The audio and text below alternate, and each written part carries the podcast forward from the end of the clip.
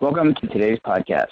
From cyber and physical security to legal and regulatory changes, the breadth and velocity of risk continues to increase for corporations. In fact, three out of four Americans say they feel more fearful today than they did 20 years ago.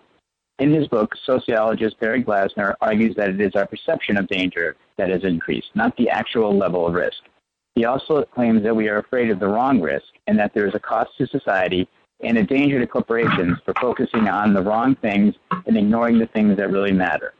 In this podcast, RANE founder David Lawrence and Stephen Lassonde, the former Dean of Student Life and lecturer on history at Harvard University, interviewed Glassner, author of The Culture of Fear Why Americans Are Afraid of the Wrong Things, a national bestseller that was named a Best Book of the Year by Knight Ridder newspapers and by the Los Angeles Times Book Review. David, I'll turn it over to you to kick us off. Barry, it's a great honor. Uh, thank you. Let me start uh, a little bit with the obvious question, as we, you know, many people in the audience on a daily basis have to try to figure out uh, what they should be worried about and how to approach it. What led you to write this book? And maybe you could share with our audience a little bit about what you learned along the way on the journey. Absolutely, and thanks for inviting me.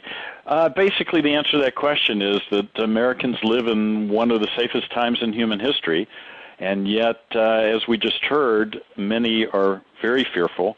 There are so many fears in the air, and so many of them are unfounded. And where it really started was a long time ago. Uh, I was about I was writing an article, and then I figured out it's a whole book.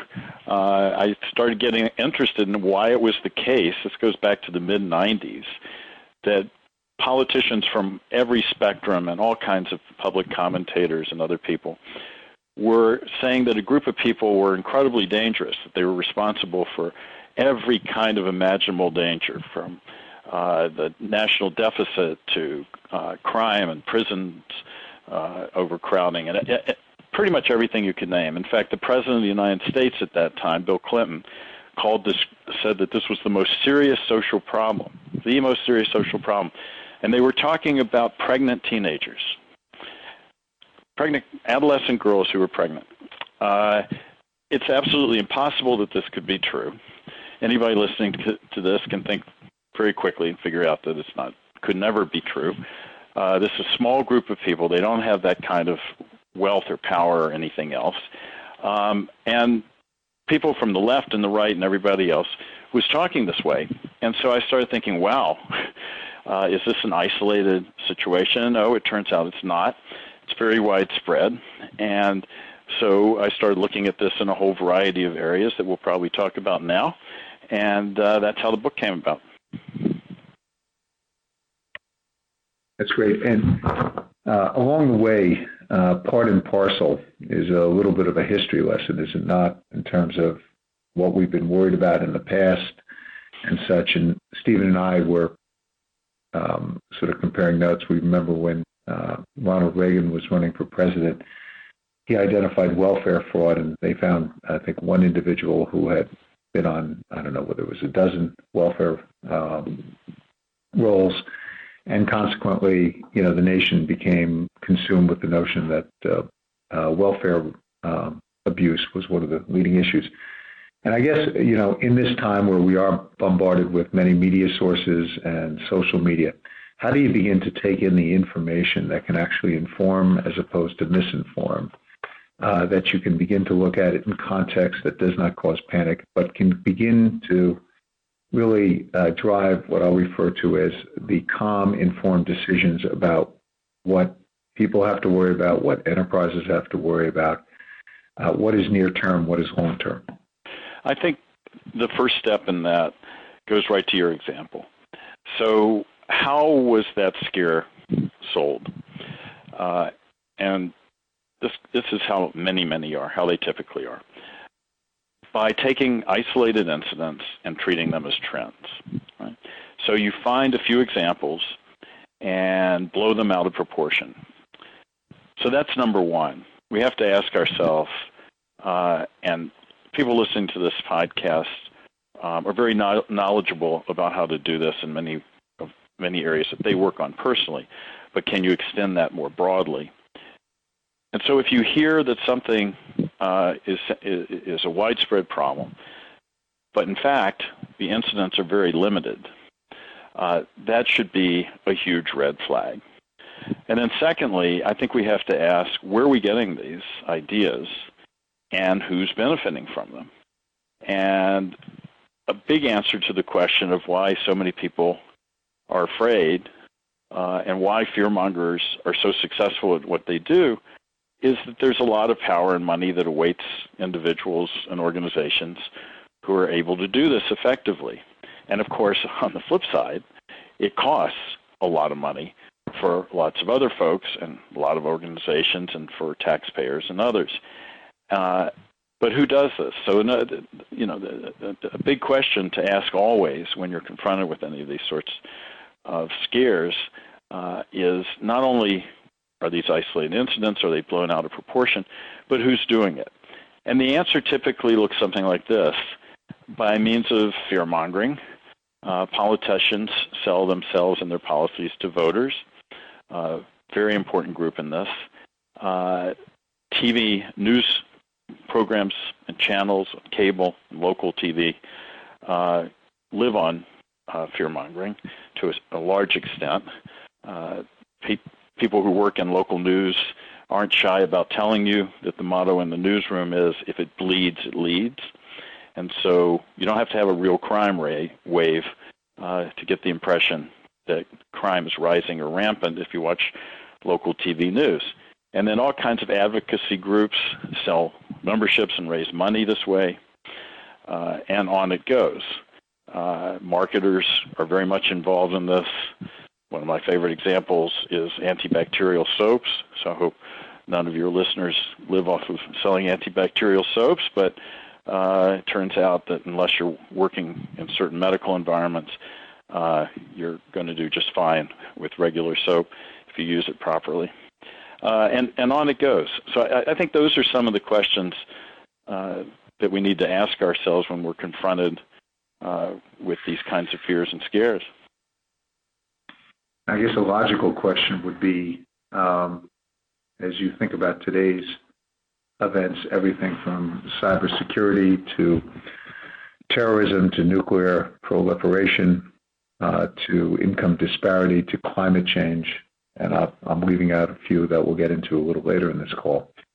How do you begin to think about sort of tiering those issues and what information do you need to take in to make informed decisions about what you can and should do or what perhaps you should be ignoring? I think the first thing to ask always is who it's coming from, uh, where the information is coming from, and what they have to gain, and then to put that in your own world. Uh, what do you have to gain or lose from this, uh, whether it's personally or professionally or, or, or, as a as a company or an organization? Uh, and the way to do that is uh, comes down to something that's not all that complicated usually. Sometimes it is. But that's to ask what is the real probability of this thing happening in the environment that we're looking at, and how does that compare to other uh, uh, risks and dangers that we are dealing with or should be dealing with. Uh, so the main title of my book is The Culture of Fear, but the subtitle is Why Americans Are Afraid of the Wrong Things. And for me, the two parts are, are equally important. And uh, we, we then need to figure out, okay, what are we not dealing with that we could be dealing with? Where are we spending resources and what are the effects? And there are a lot of effects. So uh, anxiety levels are very high in this country. Uh, if we ask what, what comes of all this fear mongering, uh, it's not trivial. It's it it's very significant in terms of how we spend public dollars, in terms of decisions corporations make, and what I think is underlying a lot of this is how we're raising children to be afraid, uh, which has huge impacts uh, down the road for them as they grow up. Uh, and and you know who's doing this? Why are they doing it? Uh, and if you ask that, you're going to go a long way to, to getting to, to the answer of what, or, or, or at least an approach to how to deal with, with some of the specific questions. That's that's great, Stephen. Uh, September 11th, uh, 2001, uh, things changed. Uh, and they changed in a number of ways, of course, that we could go into. But in terms of what we're talking about today, uh, and specifically the culture of fear, the main thing that happened is in the short run, the public and politicians and business leaders and others were focused uh, different in a different direction than they had been. So if you look back right before that, what if you turned on cable news or local news or you listened to politicians talking about? Uh, they were going on about uh, shark attacks. They were going on about shootings in schools. That had been a big thing. Uh, and the notion before that time was uh, what I refer to as uh, the sick society narrative. Okay, this was a story that was told widely and fear mongering. It was kind of what you what you could call the overarching story.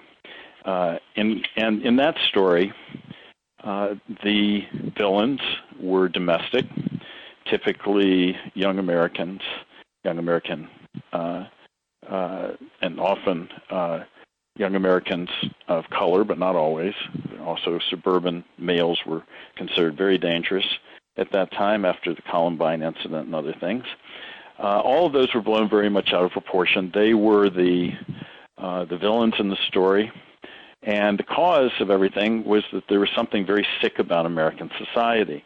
Then comes 9/11, and that larger story, that larger narrative, changes very quickly because now you have all these clear-cut heroes uh, in the uh, uh, New York City Fire Department, for starters, then uh, um, uh, American military, uh, and others who are really drawn from exactly, almost exactly the same groups that were being treat, being talked about as as uh, uh, if you will, the boogeymen and boogeywomen before that, the scary creatures. Uh, so now, uh, what happened uh, pretty quickly was that the Sick Society story faded out, and it was replaced by one in which uh, the villains were no longer domestic, they were foreign.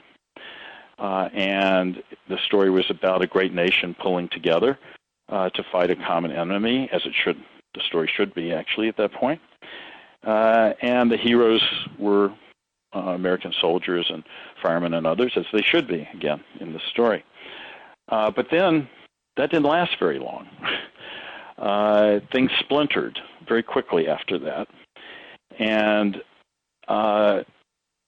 to go to the other part of your question, actually, one way we can get into that uh, is if you just look, I think, I can't remember right now if it was six or eight months later that this was the case, uh, I started looking again at what was being reported uh, and talked about a lot in on cable TV news and by politicians and so forth.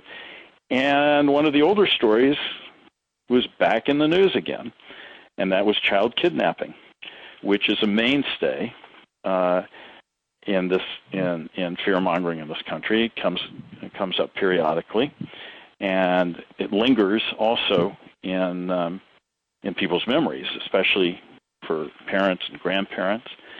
Uh, so by the summer of 2002, the TV news channels and advocacy groups and others were using words like epidemic and trend to talk about what was really, again, a few isolated, unrelated child kidnappings and murders, uh, just a short time after 9 11.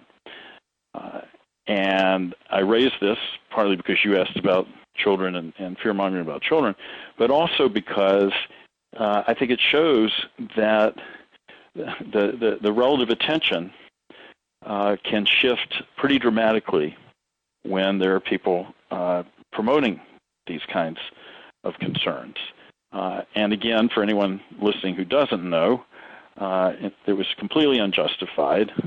Uh, that year, abductions uh, by strangers of, of children was uh, actually down from the previous year, uh, and the children, uh, typical child in the United States is more likely to be killed by falling off a bicycle than by being grabbed by a stranger. It's about the last thing that parents should worry about most anywhere in this country. Uh, and it has big consequences. So uh, children are kept in the house. You know, we talk about childhood obesity. It certainly isn't caused by this, but it is a factor. If if children can't uh, get out and and play and they're held inside, has those kinds of effects, uh, and it has effects on citizenship. If you're brought up to be suspicious uh, of everyone around you and every stranger, uh, it's going to have long-term effects. So uh, I think that uh, um, we, you know, we have a history of, of, of this kind of fear mongering that goes on, even when the larger story has changed, even when there are now these other dangers.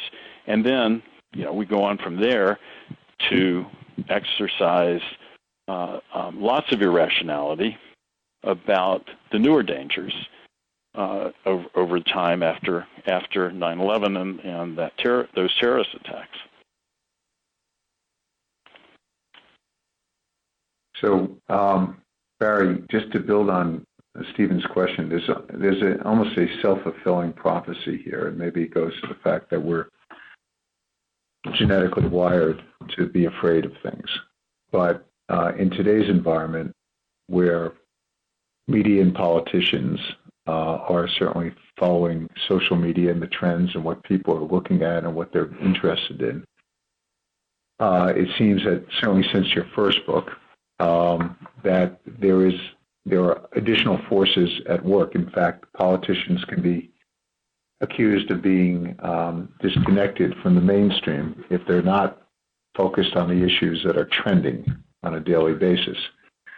And I'm just curious how you think about uh, what I'll refer to as, you know, the the rationality that we can bring around a wide range of issues and how to think about them and how to put them in context when in fact um, human emotions are being measured on a daily basis through social media.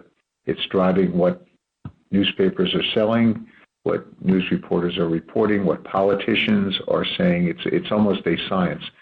And certainly what's popping up on a daily basis, you know, every time you open your computer. I think you're absolutely right. So what has changed uh, over this period, and you know it's hard to identify exactly when that that started, uh, is uh, this kind of bombardment that you're describing, uh, or you could say incessant uh, interaction. Uh, you know, if you go back just a little ways, you don't have to go back that far.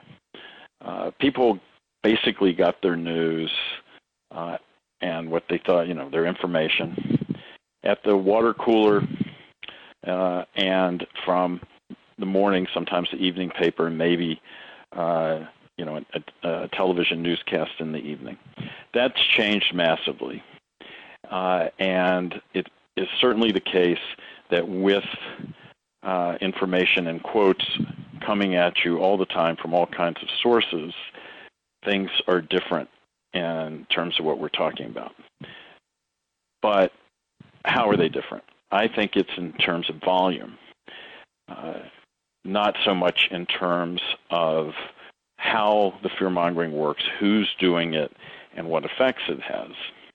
Uh, it's, it's, it really has to do with how frequently it happens, and the second part of what you were talking about, the feedback loop. So the feedback loop was always there. If you were a successful uh, politician, for example, um, or in some areas, a successful marketer, in, in particular um, uh, areas of, of uh, uh, marketing, you did the same thing that, that you did now, but in different, uh, but not in the same time and with the same volume, right? Uh, so how uh, scares about crime? Let's let's talk about that for a second. Many politicians throughout the history of this country have won elections uh, by stoking fears of crime. Uh, it, that, that, it's a standard uh, approach. Uh, and so when we see it happening in the current the current way it is now, uh, uh, our current president talks about you know the carnage, um, right? American carnage and all. uh, and and all these vivid descriptions uh, at a time when crime rates are down. There's nothing new about that. That's been going on for a long time. But what's different is we're bombarded with it, and there's that feedback loop. So in the past, it would take days, even weeks, for that process to unfold, and other things could happen and change in the meantime. Now it's happening pretty much instantaneously. And so somebody in a newsroom sees a tweet, uh, and then that becomes the story that night. Uh, but what I want to emphasize is it's the same thing in a new, you know, kind of a new container, right? Um, uh, the parallel I would give is every generation uh, thinks that the young people these days are something or other that's not good and that's scary.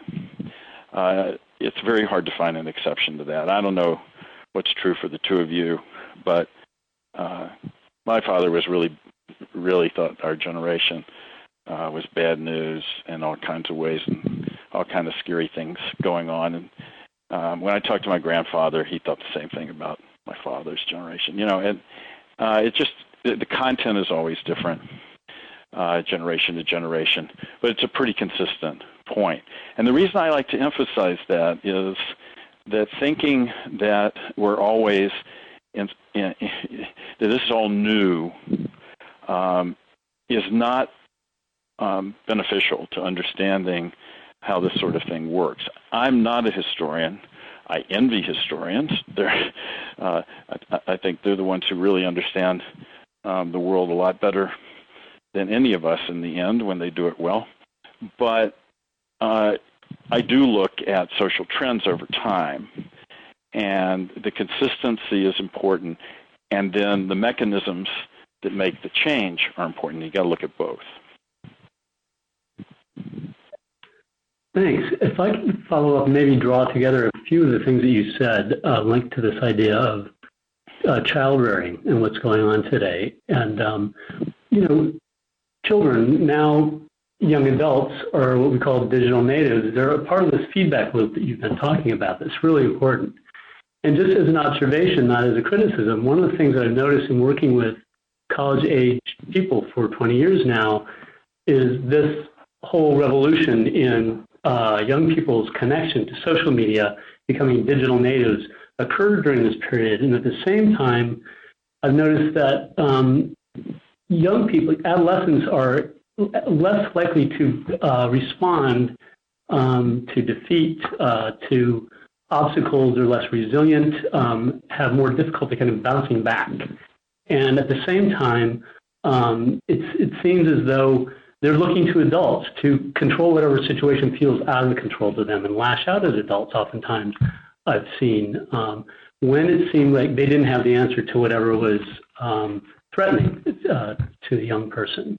Um, it suggests that there's, you know, I, I, think one thing that I would speculate you might say is that, well, you know, if we don't allow children to have access to social media until a certain age, perhaps they wouldn't become so um, hooked into this uh, feedback loop. But I'm wondering, is there any other, what other ways can get the genie back into the bottle, or is that even, um, you know, an issue as far as you're concerned? Yeah, if I could just build on that, um, as companies hire graduates and people are brought into the workforce, or as people join, young people join government, uh, that sort of uh, approach and culture begins to, you know, build in institutionally. And so it, it, it is also about sort of, you know, I, I've witnessed this at, at Goldman. Um, different issues would happen in the world, and there was a, a certain divide between how some some people, often based on age, were looking at something versus the older people, and in part context, in part history, in part we've been there before. And it certainly came up with the financial crisis in 2008 and 2009, which nobody had lived before. Um, and unless they were paying attention to their grandparents, uh, really had no frame of reference. Right. I, I think that uh, everything you're saying is is correct, and also wrong. How's that? Uh, so it's it's correct in the description. It's wrong in that this always happens. So we have to figure out what's really different if if that's what we're interested in. Uh, when I was when I was writing something else that, that I worked on, um, I was thinking about a lot of these same issues you're raising, and I looked at, uh, at at what happened when the radio came out. And it was the same thing this is going to destroy the world. These kids are listening to this. Uh, nobody gets any real information anymore. It's whatever comes over the radio. We used to, you know, study this and that. Now we don't anymore. You know, so you always get that. The beginning of rock and roll was another example, and then the beginning of rap, which I do write about. Um, same thing. Now, so in that sense, that's what I mean by by that, that what you said is the is a wrong way of thinking about it. At the same time, it what's right is it really matters how that works um, in actual context and with the actual technology uh, or whatever we're talking about. The radio really did create new things, new ways of operating, new ways of thinking, new forms of, of, of entertainment and music and, and all kinds of other things and advertising and, and marketing, all kinds of stuff. So uh, going back to what we were talking about before, it changed political campaigns tremendously. So it's also true, right? But it happens every time, and the world continues. What really is different in, in significant ways um, is that generations, because of key events uh, in their life, in when they were growing up at, at, at key points, uh, really do perceive uh, um, uh, important matters in very different ways, and that means that they um, deal with them, cope with them, strategize about them uh, in different ways. So if you were brought up or came of age uh, after uh, the financial crisis, after what many people call the Great Recession, or during it, you are going to think differently, no question. Uh, and that's probably going to last, just as it did for uh, the Depression generation, uh, for um, the generation that, that, that came of age during great prosperity, uh, same kind of thing. And that's going to matter. It's going to matter every day. And it's going to be important for uh, those of us who are not in that age group to understand what that's all about and how it's going to, to play out in, uh, with the people we are working with or people who are working for us, uh, people we're hiring, it's it we need to really understand that. And uh, and and to my point of view, this this goes back uh, to the the larger point we've been talking about uh, in, on this podcast. Understanding it is what matters.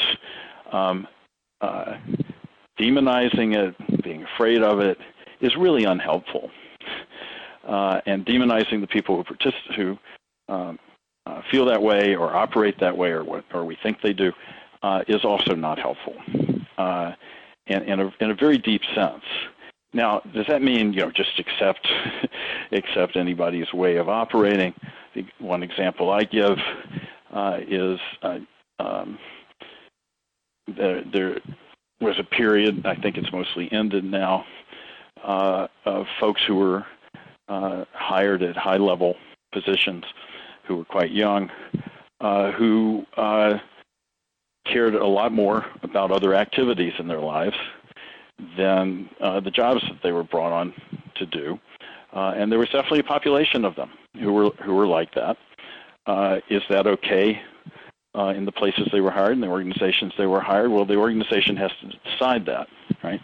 Uh, and there are certainly uh, companies that learned how to make make a lot of money based on working well with that population, uh, especially in Silicon Valley. So uh, you know it varies, but yeah, uh, it, it matters, and uh, one can accept it or not accept it. But it's really about understanding uh, what the phenomenon is that the or group or phenomena that people are dealing with based on when they came of age or what happened when they were young. Uh, you know, the, the generation that came up during the Cuban Missile Crisis still has lots of uh, of concerns and ways of thinking and operating from that. Uh, that uh, goes to something that David, I know you're you're interested in. Uh, so you know, talk about why are we afraid of the Americans afraid of the wrong things. Uh, one that I think you and I agree about that Americans should be much more concerned about um, is what's usually called cybersecurity. Uh, and I think a big part of that goes to what we're talking about right now. Uh, you know, if what you were concerned about was missiles, right, uh, and you weren't brought up with this technology, and you may know how to use it, probably not nearly as well as the average 15 year old. Uh, it's very abstract for you. And if you're the average 15 year old, right, uh, it's, it, it all works. It all does what it's supposed to do, you know, right? I can, you know, I can have my Snapchat. So wh- why should I be so worried about cybersecurity? You see what I'm saying? So that, that's one of the ways I think that, that we go in the other direction and don't worry about things we should worry about. So uh, Steve and I um, sort of have a joint question, and so one of the big issues and one of the big concerns that uh, people should have, and notwithstanding some of the exposure, there's been a lack of response to it. But from an enterprise risk standpoint, and I think of this from our leading institutions of learning, uh, leading government agencies, and also our leading corporations. There's been something that has sort of affected everyone by uh, sometimes by one degree of separation at most. And uh, that is, you know, the issue around uh, addiction and how quickly adults and, and young people can fall into the trap. And yet I don't think, uh, you know, there are a lot of experts who are talking, but I have yet to see what I'll refer to it as uh, someone saying this is the leading risk that faces not only the current generation, but the generations that are coming up. And one can point to the statistics of it, and one can point to the statistics that are far greater than what history has yielded. And I'm, we're both sort of curious about how you think about that particular issue, Barry. Yeah, great. I, I, what, what I would say about that is uh, that it, it's, it's a very important issue. And part of what's gotten in the way of thinking about it and dealing with it effectively uh, is a lot of the fear mongering. And here's what I mean. Uh, if you look at where uh, the addiction, uh, where addictions come, what, which drugs are abused, uh, at the top is prescription medications and derivatives of prescription medications. It's not street drugs. Uh, street drugs are important, it's not street drugs. And that's what you hear about all the time. And you hear about trendy ones. Again, it matters, right? We had a crack, uh, it wasn't actually necessarily an epidemic, but w- when crack was prevalent, we needed to deal with it. But at that time, we really needed to be especially focused on prescription um, drug abuse. Uh, and so we need to really focus on where the problem's coming from, uh, what makes it uh, so uh, prevalent where it is, and ask uh, uh, what that looks like. Okay, and I wish there were more reporting and policy analysis on it, focused in those kinds of ways. And beyond that, you were talking about uh, you know, what are the uh, relative risks for health? Uh, and part of uh, going back again to the subtitle of my book, Why Americans Are Afraid of the Wrong Things, you know, we, we hear about all kinds of really low probability uh, dangers in the uh, sphere of medicine and health. and when you look at what the leading causes of death are, by far, it's heart disease and cancer. And then other things come way down after that. Um, but one big one, not in the same league as those, uh, is inten- uh, intentional self-harm or suicide. Uh, and if we focused on on those and what people can do about those, uh, we would be better off. Uh, just as as in in your example, uh, in in a more social realm with addiction. Um, people who will be listening to this podcast range from um, top government administrators, private sector leaders, chief risk officers, general counsel, board members, uh, school heads, etc. And if you were advising them about what to think about, what to worry about, if you were tiering this, uh, what would that list look like, Barry? Answer is really pretty simple to that. Look at the high probabilities in the areas that you're focusing on. So if we're, you know, I look at the larger picture uh, for American society.